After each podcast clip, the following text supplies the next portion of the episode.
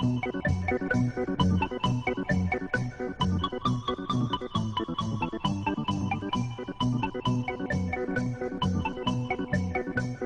I'm Regina Barber DeGraff. I'm an astrophysicist and TV slash movie lover. I'm also the host of Spark Science, and this is our first episode of the mini podcast Spacecraft Chronicles, where we share knowledge of past, present, and future space missions. Today we'll talk about NASA's Juno mission to Jupiter and play an interview with famed science blogger and Planetary Society's senior editor and planetary evangelist, Emily Lakdawalla. Juno launched on my birthday and will arrive to Jupiter on another famous birthday, the 4th of July. My sister heard Emily Lakdawalla days before this interview and claimed she suddenly felt she could relate to me and science. My sister is a lawyer. Juno arriving on the 4th of July gave my sister thoughts and flashbacks of the film Independence Day. And it's fine. Anything to get my sister into science is great. However, let's listen to the audio of Juno mission's trailer made by NASA's Jet Propulsion Lab to understand why my sister would make this connection.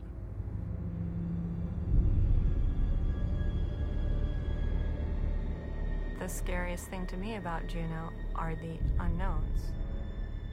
So much about the environment that we'll have to withstand is unknown.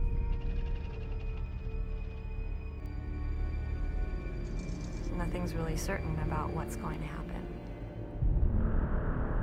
It's a monster. It's unforgiving. It's relentless. It's spinning around so fast, its gravity is like a giant slingshot, slinging rocks, dust, electrons, whole comets. Anything that gets close to it becomes its weapon. Just so happens, deep inside this body are the secrets we're after. Secrets about our early solar system. It's the biggest and baddest planet in the solar system, and it's got the biggest and baddest radiation and the biggest and baddest magnetic field. The background radiation that we're exposed to on Earth is about a third of a rad. What we expect to see at Jupiter is about 20 million rad. No spacecraft has ever flown this close to Jupiter, flown this deep into the radiation belts. So the real trick is we gotta go in close, get the data, and get out. And the first time we go in, that's the most dangerous. We call it Jupiter orbit insertion. J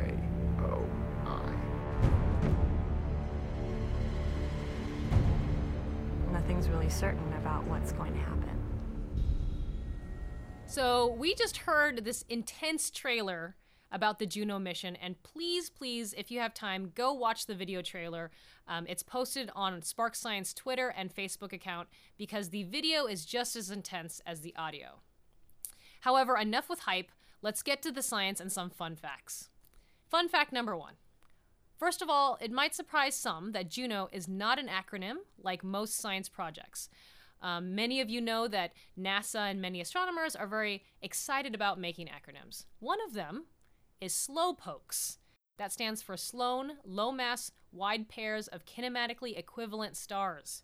Yeah, and some of the acronyms are actually long, just words, like Sagittarius, which actually stands for, get ready for this, Spaceborne Astronomical Gravitational Wave Interferometer to test aspects of relativity and investigate unknown sources. Some of these acronyms have acronyms inside of them, like VIDEO, which is Vista Deep Extragalactic Observations, and VISTA stands for Visible and Infrared Survey Telescope for Astronomy.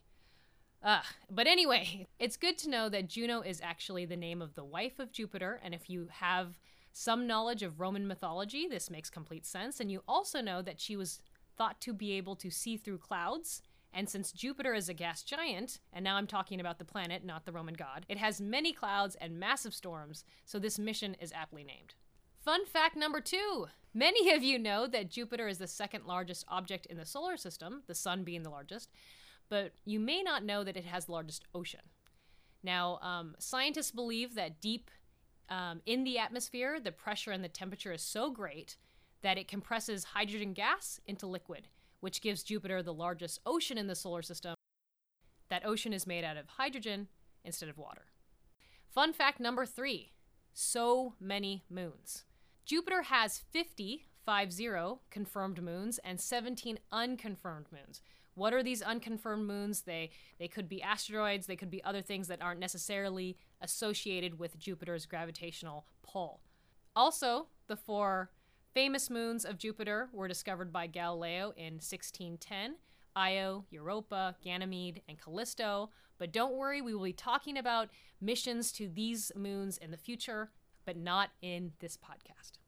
Fun fact number four Jupiter has rings. Um, one of the first flyby missions um, to Jupiter, um, Voyager 1 in 1979, actually found and surprised many scientists that Jupiter had small rings. Fun fact number 5 to 12 Jupiter has been visited by humans before.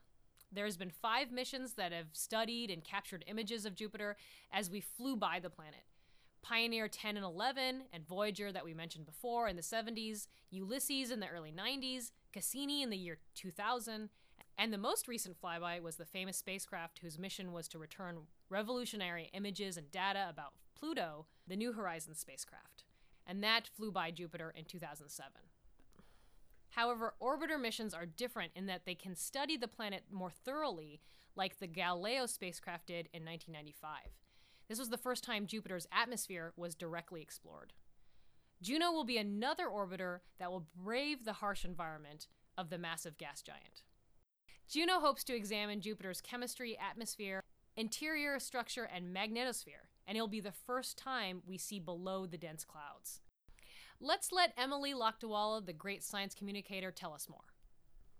Yeah, so the Juno mission is a Jupiter orbiter that is designed to study the deep interior of a planet. And you should already have a question about that, which is Right, how do we study something that we can't possibly see or directly sense? right. So there's a few different ways that Juno is designed to do that. Um, Juno is going to look at the gravity field of the planet by orbiting close to it and far from it while sending a radio signal to Earth, and we can tell from the Doppler shift of the signal what the shape of the gravity field is. We'll be able to see if there's mass concentrated toward the center or not. Um, so that's that's one thing. So gravity is one thing. Another is these microwave sensors, which are looking at longer wavelengths than light, and you can use those to look down to I forget how many kilometers, but some depth into the atmosphere, so you can see all these different cloud levels, which is going to be pretty interesting. Um, and then there's several instruments that look at the magnetic field, which probably arises from something happening pretty deep inside Jupiter. Right. And so, Which we want to know about. yeah, we want to know about that. Yeah. And then they're going to look at the aurora, which have to do with the magnetic field. It's going to be so amazing. Yeah. Now we can see those from Earth. We've seen aurora with Hubble, which is actually pretty awesome. Right. But we'll be a lot closer with Juno, and so that'll be pretty cool. That's amazing. So it's it's we're uh, you know this is this is before July 4th, so we're assuming everything went great. Yeah. And how long is the mission and like what else is it going to is it just going to focus on Jupiter? Sure. So uh, Juno is a relatively short mission, and the main reason for that is that Jupiter's uh, radiation environment is really nasty. Right. It is horrible. And in order to do these kinds of understanding the deep interior stuff, you have to get quite close to Jupiter, which means you're very deep into its really nasty radiation environment. So that means your spacecraft is going to have a, sh- a very short life. So what they're doing to mitigate that is that Juno has a polar orbit. It goes up and over the North Pole and then down across the equator and across the South Pole in its orbit. Oh wow. And that orbit is the shape of that orbit is chosen because Jupiter's magnetic field is shaped like a donut that is centered on the equator. And so Jupiter's going through the hole of the donut, avoiding the worst part of the magnetic field. But over time, the orbit's going to change shape. It's going to start dragging down into the magnetic field. So the environment for Juno is going to get worse and worse and worse. And they're sure the spacecraft is going to die in 2018. So they're actually planning to deliberately impact Juno into Jupiter in February of 2018. So the, the mission's going to be pretty short. So we can get some data be right before it starts Yeah. exploding and dying. It will be talking to Earth all the way down, which, Right. which is pretty cool. right. So that will be cool. So that's the the scientific mission of Juno is to study the deep uh, interior of Jupiter and do this all this stuff close in to the magnetic field.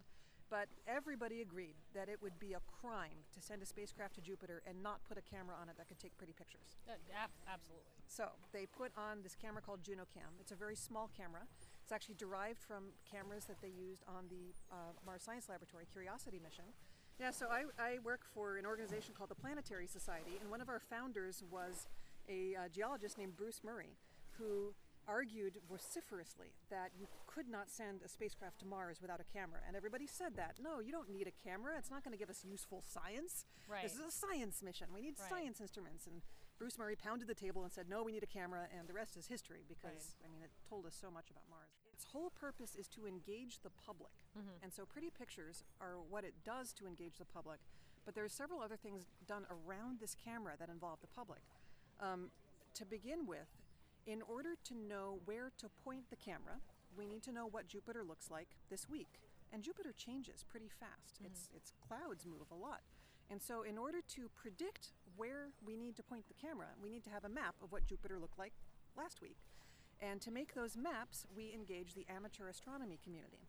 And so amateur astronomers all over the world are pointing their telescopes at Jupiter right now and taking photos and uploading them to the JunoCam website. And they're making maps of Jupiter using amateur astronomers' photos that they're using to target the JunoCam images. Well, the citizen astronomers play actually a very important role in outer planet science because you have all these professional telescopes with a very big glass that can see a lot of detail, but they don't get to look at the outer planets very often. Right. Whereas the amateur astronomers, some of whom actually do have really big telescopes, mm-hmm. Can look at Jupiter much more frequently. So we, the professional community, actually 100% relies on amateur astronomers to get the time resolution on how is Jupiter changing, how is Neptune even and Uranus uh, Right. changing from day to day. They can't see as much detail in Uranus and Neptune, but they can tell us when there are clouds. And so it's because of amateur astronomers saying, "Hey, there's a cloud on Neptune right now," that the professionals know to turn their telescopes at Neptune and see this new cloud that's on Neptune. Wow. Yeah. I, I think that it's something that maybe people that don't know a lot about astronomy don't understand that these gas giants are changing. They're very Like, dynamic. I mean, um, heliophysics, when we're looking at the sun, I mean, there are videos of like, this is the last five minutes, and there's activity on the sun. And a lot of people, they look into space and they think it's very stagnant. And Yeah. there's so much going on. And you know, Voyager flew past Uranus at a time when it was this. Um, it was the sum- summer solstice. There's one pole just staring at the sun the whole time, and it was very boring looking. It's this featureless blue ball. And now, if you look at Uranus, we're much closer to an equinox, and there are as many clouds on Uranus as there were on Neptune when Voyager flew past. So Wow. Uranus has changed a lot since Voyager flew past it, and most people don't realize that it's actually just as dynamic as Neptune is. The next step is after the amateur astronomers have created these maps, then they go to the JunoCam website, and then anybody around the world can point out features on those maps saying, I think JunoCam should photograph this. Mm-hmm. And then they can converse about it in uh, very uh, polite comments online. And I think that the JunoCam that happens online all the time. the JunoCam team, I think, may not quite realize uh, what they're getting into, but they have a lot of people who intend to moderate it. Um, Okay. Okay. and then you can vote on where you want the camera to point, and they're going to choose where to point JunoCam based upon public voting on features. like American spotted- Idol. Basically, yeah. And then, after JunoCam takes the photos and sends them back to Earth, they are again going to rely on members of the public to process the raw data into pretty pictures. That's so it's all public, yeah.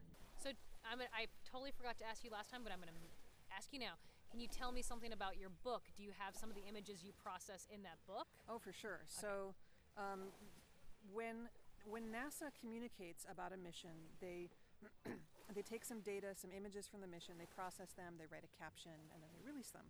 But they can only do that for a tiny fraction of the images that come down from the mission. It's not like they're hiding something. It's just that there's only so many people and so much time, Right.